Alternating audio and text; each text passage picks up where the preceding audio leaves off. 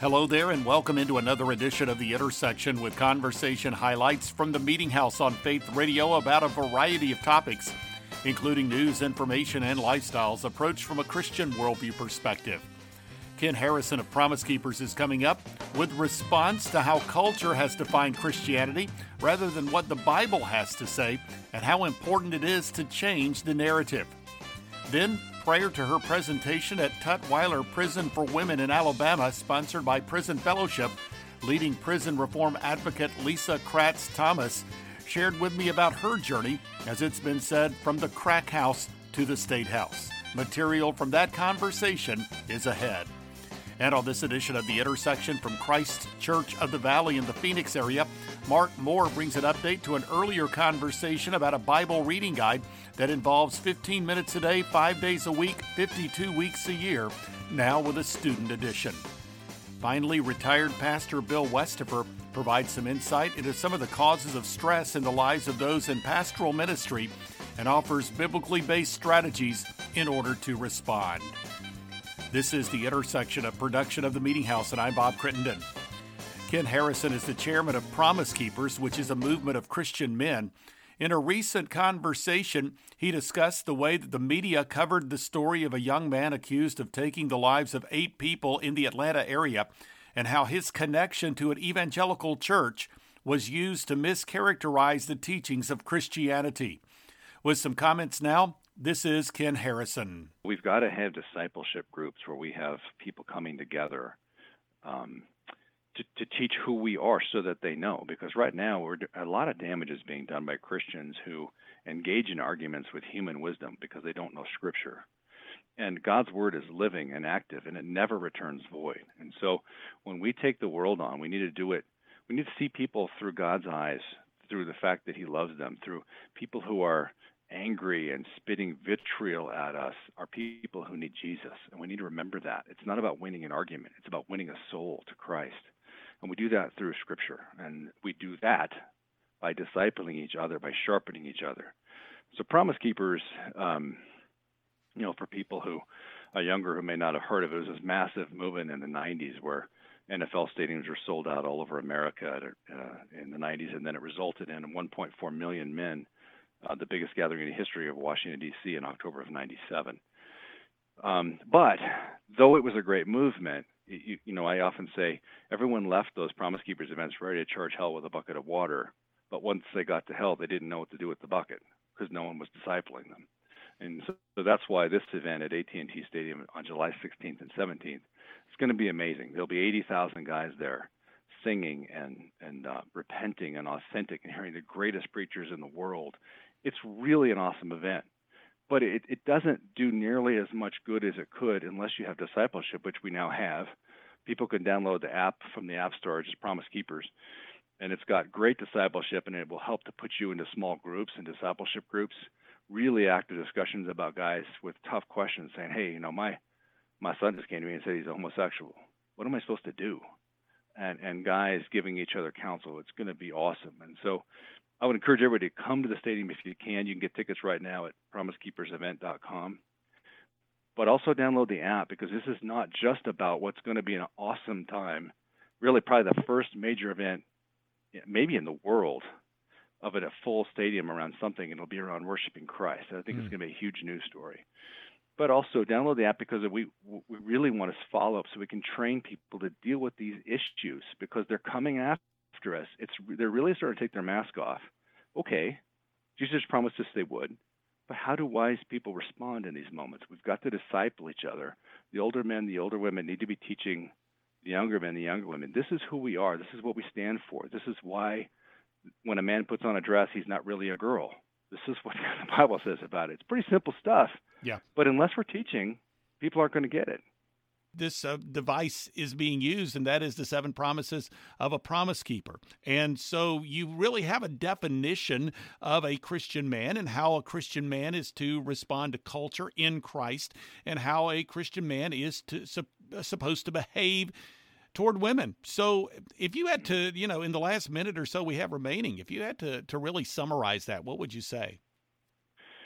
Be like Christ um, people say, What's a man? I say, Look at Jesus and look at really who Jesus is, not who he's been projected to be. Because in Yeah. too many churches, we preach an idol called Jesus. We don't preach Jesus. We have to remember that Jesus was utterly filled with compassion for the woman at the well who had lived a life of sin, or the woman accused of adultery. But he also threw all the money changers over. He also called the, the Pharisees disciples of hell. He was very confrontational. He knew people's hearts. He declared the truth, and he said, Everybody who wants to come with me, let's go.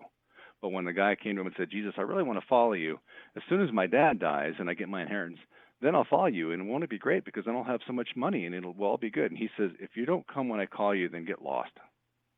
Jesus is both of those things. Men need to be filled with compassion and grace and love, but also strong, standing for truth and refusing to compromise. Both of those things are true. And the world is telling us who Jesus is. We as Christians need to know our scripture and be involved in discipleship so that we don't get our Jesus defined to us by the Mm. world who doesn't want to repent of sin. We know we have personal relationship with him. We're on our knees in prayer. He's speaking to us. We're saying, Lord, I want to abide in you. What do you have to say to me while on my knees? I'm not going to sit here and beg for stuff. I'm not going to sit here and put in a religious uh, thing, but I'm going to sit on my knees in silence and I'm going to pour my heart out to you in real authenticity because you know my heart anyway. And I'm going to sit back and listen. What do you have to say to me? And then I'm going to journal it. I think the Lord said this, and I think He said that. And as we do that, as we pour ourselves out, we'll find His voice gets clearer and clearer to us every day. Ken Harrison here on The Intersection. You can find out more about the organization by going to promisekeepers.org. Next up, it's speaker and prison reform advocate Lisa Kratz Thomas. In advance of her Good Friday appearance at Tutwiler Prison for Women in Wetumpka, Alabama, including a streaming component, shared about her life story, which included drug abuse and prison, and the transformation she experienced through Christ. From that conversation, this is Lisa Kratz Thomas. I'm so excited to be doing this on Easter weekend. I mean, Oh, yes. I, I I feel as though I've been in exile for a year. Things have been shut down, and this is just truly a gift from God because once you have the opportunity to minister uh, behind the walls and and being a person who was incarcerated, it's there's just nothing like it. But so my story, the crack house to the state house, um, and that's absolutely the truth. It wasn't quite that quick, but, but it, it that that was my journey. Um, you know, I started drinking and using at an early age. Age uh, 14, I I um, started having sex at 14. My life was just a mess by the time I got to 18 years old, and got involved with um, a very uh, violent man. I was in an abusive relationship for 10 years, and uh, when I was around 20, I started smoking crack cocaine. And um, you know, I, I always say that I think crack uh, is the breath of the devil. It it literally will put you in situations where you would do things that you would never do at any other time. It just totally um, jeopardizes your life in every way possible. So I spent quite a few years addicted to crack, still fair, living a fairly normal life, and then um, it took over and so did the abuse and the relationship I was in. So I found myself at that point not being able to work. Um, you know, not too many people wanted to hire you if you didn't show up. And um, I, I was out of options, and so was he. And we were homeless, living on the streets of Washington, D.C. for two years. And, um, you know, desperate people do desperate things, Bob. Um, and, and I always try to remember that when I'm ministering to someone. We don't ever know the level of desperation that someone uh, is dealing with. And I was desperate. I was desperate to block out everything that I had done up to that point in my life because it's like a vicious cycle. You get high, you forget your life, then you come to, and you've got to get high again so you can forget the things that you're doing. And um, I I had no nowhere left to go, and I ended up um, uh, prostituting myself, and my boyfriend became my pimp, and it was just a vicious cycle. I was alone. I was heartbroken. I was just I, I was a shell of a person. And um, luckily for me, I was uh, picked up on writing bad checks and um, I served a year in the local jail. And I can tell you it's the best thing that ever happened to me. God saved my life because it was the thing that led to the thing that led to the thing. Mm. And, um, you know, I got involved in 12 step recovery. I got saved. I started just just giving my life back to the Lord in any way that I could. Um, and as time went on, I ended up starting a home for women in Fredericksburg, Virginia, that were reentering from incarceration. And I operated that for um, 10 years. And that's where uh, to, uh, the the second part of my of my tagline from the crack house to the state house. I, I was appointed to serve on a Senate subcommittee in Virginia that studied reentry, and I was reappointed. I was I did that for four years, and you know that's quite a story for a girl who stood on the street corner selling her body for twenty dollars of crack cocaine. I mean, if that isn't proof that God can clean you up and allow you to walk in your destiny, I mean, it's it's it's still it's hard for me to talk about it without tearing up because it's still miraculous to me. Lisa Kratz Thomas here on the intersection. You can find her online at Lisa Kratz, K R A T Z Thomas.com. This is the Intersection Podcast, a weekly production of the Meeting House. You can find out more through meetinghouseonline.info or by visiting the programming section at faithradio.org. You'll find a link to the Media Center, the place you can go to listen to or download full conversations with recent guests featured here on the podcast. You can also find links to the Intersection podcast, including its presence in the Media Center and through iTunes. Two blogs are accessible. One is The Three with three stories of relevance to the Christian community, and the other is The Front Room with devotional thoughts and commentary from the Meeting House. And you can follow me on Twitter and access the Meeting House Facebook page. Plus, there's a link to video content. Again, you can go to meetinghouseonline.info or visit the programming section at faithradio.org. Conversations from the Meeting House can also be found through the Faith Radio app and a variety of podcast platforms Amazon Music, Apple Podcasts, Google Podcasts, Spotify, Stitcher, and TuneIn. This is the Intersection Podcast. I had the opportunity recently to chat with Mark Moore, teaching pastor at Christ's Church of the Valley in Phoenix, Arizona. In our conversation, he discussed the Core 52 Student Edition, a 15 minute daily guide to build your Bible IQ in a year. From that conversation, this is Mark Moore now. And instead of asking people to read the Bible through like Genesis to Revelation, what if we what if we cherry picked those verses the pastors all over the world have continued to preach because of their track record for transformation. So we just we just selected the 52 most important verses for faith and practice, and we just did a short little essay on those. Followed by this is where the 15 minutes a day comes in. You can read each essay in 15 minutes. And then each mm-hmm. day is an exercise that will apply it to your heart, to your hands, to your mind, to your society. And so that, that we got this product of Core 52. So far, we've sold about 100,000 copies all over the country. And during COVID, small groups found themselves very sticky around this mm. simple idea of 15 minutes a day to know God's Word in a year. So, what are the dynamics, maybe the peculiarities of actually taking this material that you develop with Core 52 and adapting it for students? Well, I'm actually really proud of the student edition. I think it is a better edition for a couple of reasons. Uh, first of all, we this was just for students. We took the vocabulary and put it into student world, which means we also took out some of the sections that were a little more complicated, maybe a little more adult oriented. So the book is 40% shorter, which a lot of people like. But more importantly, in the introduction, I'm just much more personal like here's here's something from my life that that introduces the conversation so you feel like you get a better connection personally more importantly at the end of the chapter the discussion questions for adults that i put on the website i've actually put in the book so you don't the, book itself has a group dynamic to it that is oriented to students uh, last thing we did was we made the five day exercises appropriate to middle school, high school students. So, man, if you're if you're wanting to disciple your own kids, this to me, Bob, was the magic of it. I want dads to win. I want hmm. moms to win in discipling their own kids. Mo- most parents don't know how to do that because no one's ever trained them. Here's a tool that 15 minutes a day around your dinner table, your family can have a spiritual dynamic that, honest, it, it, we've we've been at it a year and a half now. We actually know that we know that we know this will disciple your kids.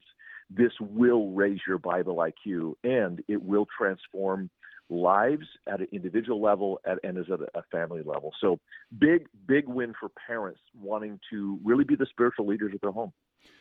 Tell me about the what you see as the importance of students engaging with the Bible in this way, especially during this this season, this multi-year season of their lives. Yeah, of course they're they're they're in a crisis in their lives, mostly a psychological crisis because their brains are developing to uh, formal logical thinking. It is the time when the bigger ideas of life are starting to hit them head on. So students, it's like when you exercise a muscle for the first time, you go, oh, well, that was, you know, that was interesting. I didn't even know I had that muscle. Students, their brain is that muscle that they're going, hey, I can think logically. The problem is culture is just confronting them with, hey, there really are no rules, there really are no absolutes. In fact, they're saying you don't even have an actual gender, which is, of course, nonsense. So to have God's word in, encounter them and, and empower them to have the ability to actually think spiritually, strategically, logically about the issues that our culture is throwing at them critically, critically important. I'm watching the students at our church that they don't have the, without God's word, they do not have the ability to confront culture. And so now you've got the bulk of time they spend is at school and online. The influence of church and parents is waning. Now we need God's word to give them the tools to stand for God in a godless culture. Mark Moore here on the intersection. You can find out more through core52.org or by going to markmoore.org. Finally, on this edition of the intersection, it's retired pastor Bill Westafer who shared about his book, Clergy Stress Causes and Cures, based on his own experience, including stressors that affect church leaders and strategies for dealing with them. From that conversation, this is Bill Westafer now. You know, if you've got leadership issues as one of the core sources of stress, you've got to develop leaders around you uh, that are going to buy into what you're trying to do, buy into your vision, that sort of thing. Secondly, is relationships. You've got to have internal relationships and you've got to have external relationships. There's got to be people in your church that are willing to take a bullet for you and willing to fight for you and protect you. Uh, when I was in, in high school, I had my best friend and I were playing tennis, and I happened to be dating this other girl that was going steady with another guy. He shows up, uh, this other guy whose girlfriend I've been dating, and he shows up and threatens me, and and I'm holding a tennis racket, and he's coming at me, which is kind of tells you about his mental capability anyway. Ooh. But my buddy across the net yells at the guy, says, "Listen, if you're going to go after him, you got to come through me first. And that's the kind of people you need to have in your church people that will defend you and protect you and that you can have confidence in. But you've also got to have external relationships. And one of the best things that happened to me, Bob, uh, when I was going through a very stressful time early on in my ministry at Cowpens, was I discovered a group of pastors down in Greenville that was called the Pastor Advisory Council. And I was invited to go down there once a month. And I could vent, I could cry, I could talk openly, and I didn't have to worry about being used as a sermon illustration. We had a pact that nobody could go out of there. You couldn't even tell your wife anybody about what went on in that meeting. You've got to have those external relationships with people where you can be vulnerable and transparent. Thirdly, you've got to be sure of your divine call. Everybody that I interviewed in the book were a, could point to a time when they knew God called them, and when the when the when everything starts falling apart, Bob, you've got to have that confidence that God called you. Fourthly, is prayer. You've got to have a daily time alone with God when you're praying. Fifth is scripture reading. And I don't mean counting getting ready for your Bible study or your sermon. You've got to have a separate time of reading the scripture to feed your own soul. Another one, the sixth one is reading. There were pastors in the in the study that did crossword puzzles. They read science fiction. They read periodicals. They read anything besides a commentary or a Max Lucado book or a Focus on the Family book to get their mind engaged in something else to give it a break from thinking about theology. Uh, next, the seventh one is exercise. Obesity, hypertension, depression are all higher than the national average for the pastoral hmm. vocation. So you got to ask yourself what best fits your schedule. Am I going to exercise one hour a day or am I going to be dead for 24 hours a day? You know, you need to exercise, whether that's gardening, going for mm. a hmm. walk, riding a bike, uh, playing basketball with some friends, whatever, golf, whatever you can do to exercise. Number eight is a day off. Every pastor has to have a day off. Nobody ever had on their tombstone engraved, I wish I'd spent more time at the office. You've got to have a break. Every pastor's got to have a day off, and you got to guard that religious. Number nine is family support. The pastors that had longevity, their family believed in what they were doing. They, they supported their ministry. Number 10 is retreats. That could be a vacation. It can be a weekend getaway. It can be going to a conference or something of that nature. In one study, nearly half of pastors took less than two weeks of vacation a year. And in one Duke University study, one pastor hadn't taken a vacation in 18 years. Now that's just your family's wow. not going to be happy if you're not taking vacation. And then number 11 is having a counselor. I mean, a professional therapist that you can go talk to. And I know that's a touchy subject for pastors because they think they can do it all and it's going to be embarrassing if somebody finds out about it. But when I needed help, I went to a professional counselor, and Bob was a, one of the best decisions I ever made. I couldn't get through the early sessions without falling apart but I needed somebody to help me process what I was going through and my feelings. And within three months, I was able to, you know, get my equilibrium back. And the counselor said, I think you're good now. You're ready to move on. But I did it in private. I did it in another town. I didn't tell anybody about it. You can do that sort of thing. Bill Westafer here on the intersection. You can find him on Instagram at B underscore Westaf, W E S T A F. We're nearing the conclusion of this week's edition of the Intersection Podcast, a weekly production of the Meeting House. Find out more through meetinghouseonline.info or by visiting the programming section at faithradio.org. At the Meeting House homepage, you'll find a link to the Media Center. That's where you can go to listen to or download full conversations with recent guests featured here on the Intersection. There are also links to the podcast, to the Media Center, as well as through iTunes. Plus, you can follow me on Twitter and access the Meeting House Facebook page. And from the Meeting House homepage, you'll find links to two blogs. One is The Three, with three stories of relevance to the Christian community, and the other is The Front Room, with devotional thoughts and commentary from the Meeting House program. There's also a link to video content, including recently added content from the Winter 2021 Christian Product Expo in Charlotte, North Carolina. Again, that website address is meetinghouseonline.info, or you can go to the programming section at faithradio.org. Thanks for joining me for this edition of the Intersection Podcast. I'm Bob Crittenden.